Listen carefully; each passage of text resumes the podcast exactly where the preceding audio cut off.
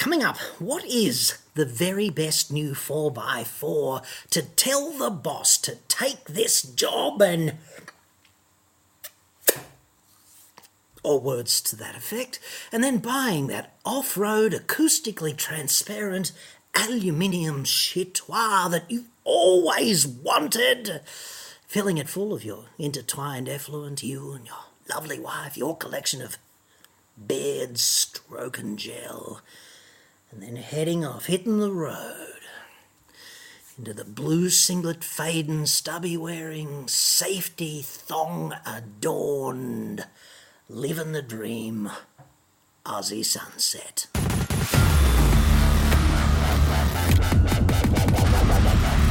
I'm John Cadogan from AutoExpert.com.au and I get new cars and blue singlet stroke and 4x4s cheap. Australia only, website, card. Today's report is inspired by a question from someone just like you, dude. Richard Green, RG. You'd probably, in Australia, you'd probably have to call him Bargy, wouldn't you? Bargy, get over here. The billabong's turning yellow again. What does it mean? Bargy says, any new 4x4 that will tow an off road caravan and last into our retirement. I am 63, so I have four years of earning power before I retire. Do I need to consider waiting until an off roader is produced that is hybrid or electric? As I need this to last beyond my retirement in four years from now. Well, Bargy, I have a few strong opinions about that. And the first thing I'd suggest is if you're really hell bent on doing this, the first thing you're going to need is a dead set, powerful, reliable torch. Fortuitously enough, Olight's sale for January is on for roughly another four hours until midnight tonight. The Olight Warrior 3S is a rugged tactical torch with a blinding peak output of 2300 lumens and a maximum runtime of 55 days. It's waterproof and drop tested, plus, it has an auto dimming proximity sensor and it's pocket sized. Just.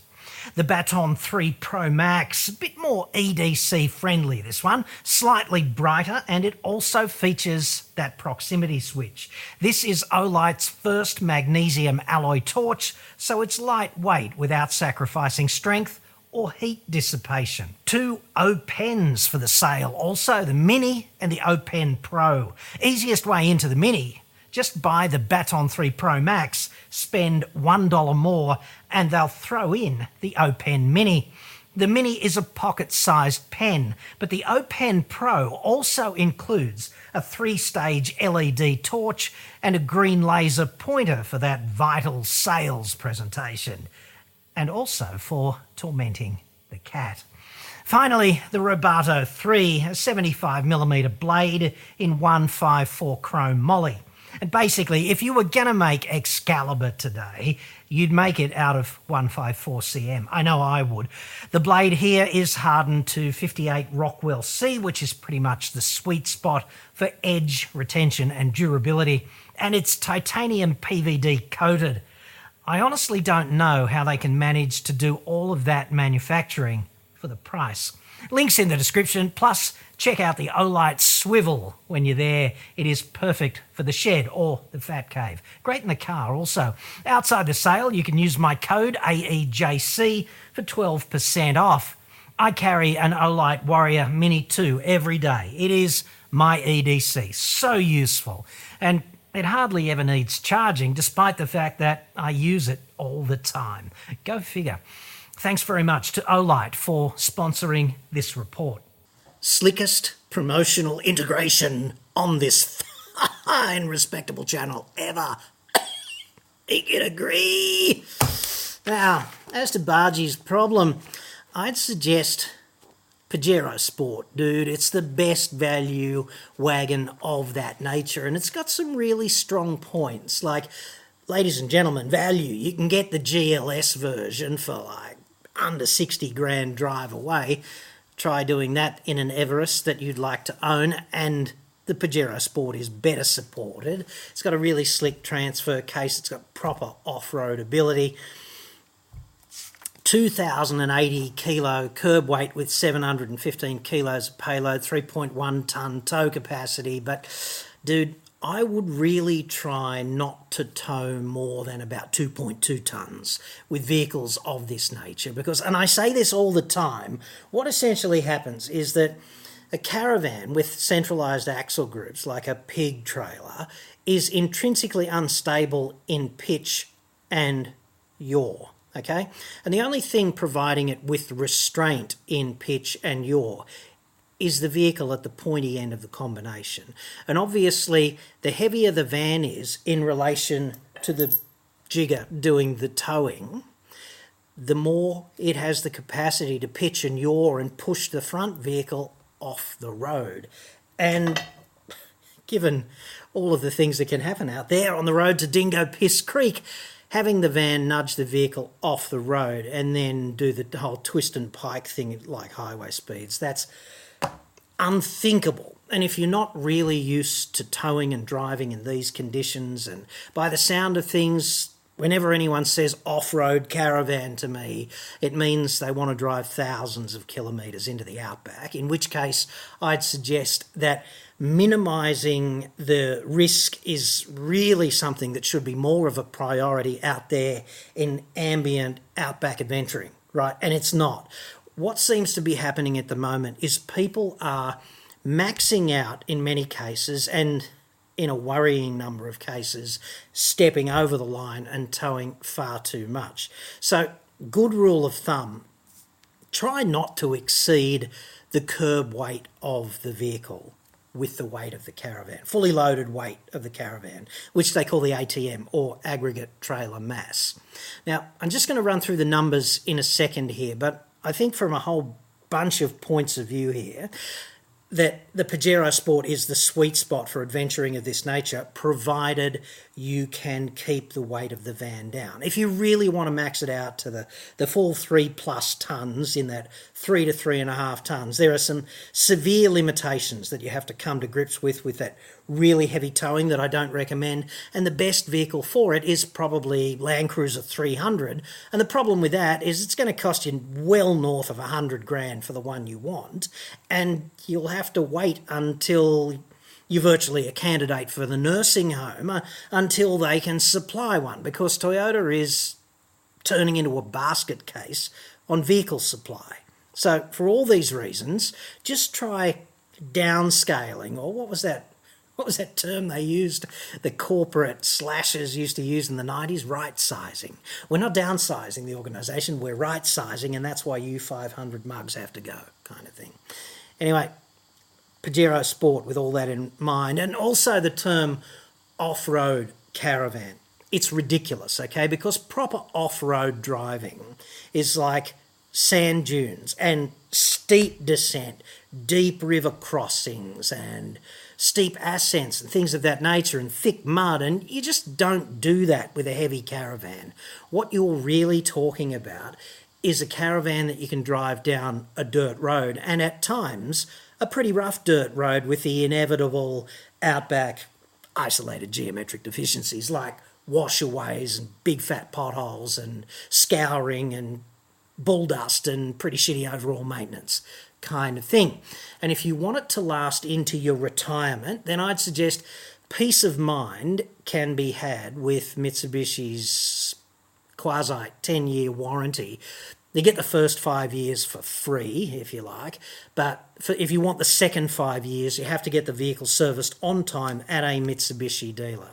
And as the owner of a Triton, I'm into my third year with a Triton GSR the services cost me 300 bucks and it's once a year kind of thing or every 15,000 Ks, whichever comes first. And it's easy to do that if you're going to get some payola at the end of it, which is a 10 year warranty. Obviously, warranties don't cover wear and tear or owner abuse and things of that nature, but if you use the vehicle in a responsible way and you're prepared to pay for brakes and tyres and dampers and things of that nature, then the 10 year warranty still gives you pretty good peace of mind because if they find out eight years down the track that some of the blocks were a bit porous and eventually they fail and leak water and overheat, then, dude, that's a manufacturing defect and your vehicle is under warranty. So I'm not suggesting that will happen, but if it does, then there's less toss arguing down the track, right? So Mitsubishi, really good, and you can operate that vehicle in 4x4, like in four wheel drive with the centre diff unlocked in high range on a high traction surface, which is really good for stability. And stability is even more important when you're towing your chitois than at other times. So big thumbs up for that. Not all of these 4x4 wagons that are derived from their ute cousins can do that. Everest can, but for example, D-Max cannot. So uh, MU-X, sorry, which is derived from the D-Max, cannot do that. So that's a salient advantage as well, right? So drilling down into the numbers here, if you keep the van under about 2,200 kilos, you've got let's say, to make the mathematics easy, you've got, say, 215 kilos of tow ball download. That Pajero Sport has 715 kilos of payload. I keep looking down because I want to get the numbers right. They're written down here. 715 of payload. Okay, now your tow ball download, which is important to maintain the stability of the overall combination, especially at highway speeds, the vehicle's carrying the tow ball download of about 215, all right? And that means you've got about 500 kilos left for payload. And let's not be ambiguous about what payload is, okay? It's not just you and your lovely wife and the shit that you put in the car. It's everything that you add to it, including your accessories, and it includes the tow bar and the tow ball download, because the vehicle is carrying that. Okay, so if you put a bull bar on the front and some big fat driving lights and you get talked into a winch, even though you'll never need one, by the dude at ARB or something, and you put a second spare tyre on it, you carry some tools and you put in a fire extinguisher and you go the full pimp with a roof rack and an awning and Christ knows what else then it's pretty easy to eat up 500 kilos because you and your lovely wife you could be carnivores in a Western society, so you're going to be best part of 100 kilos each.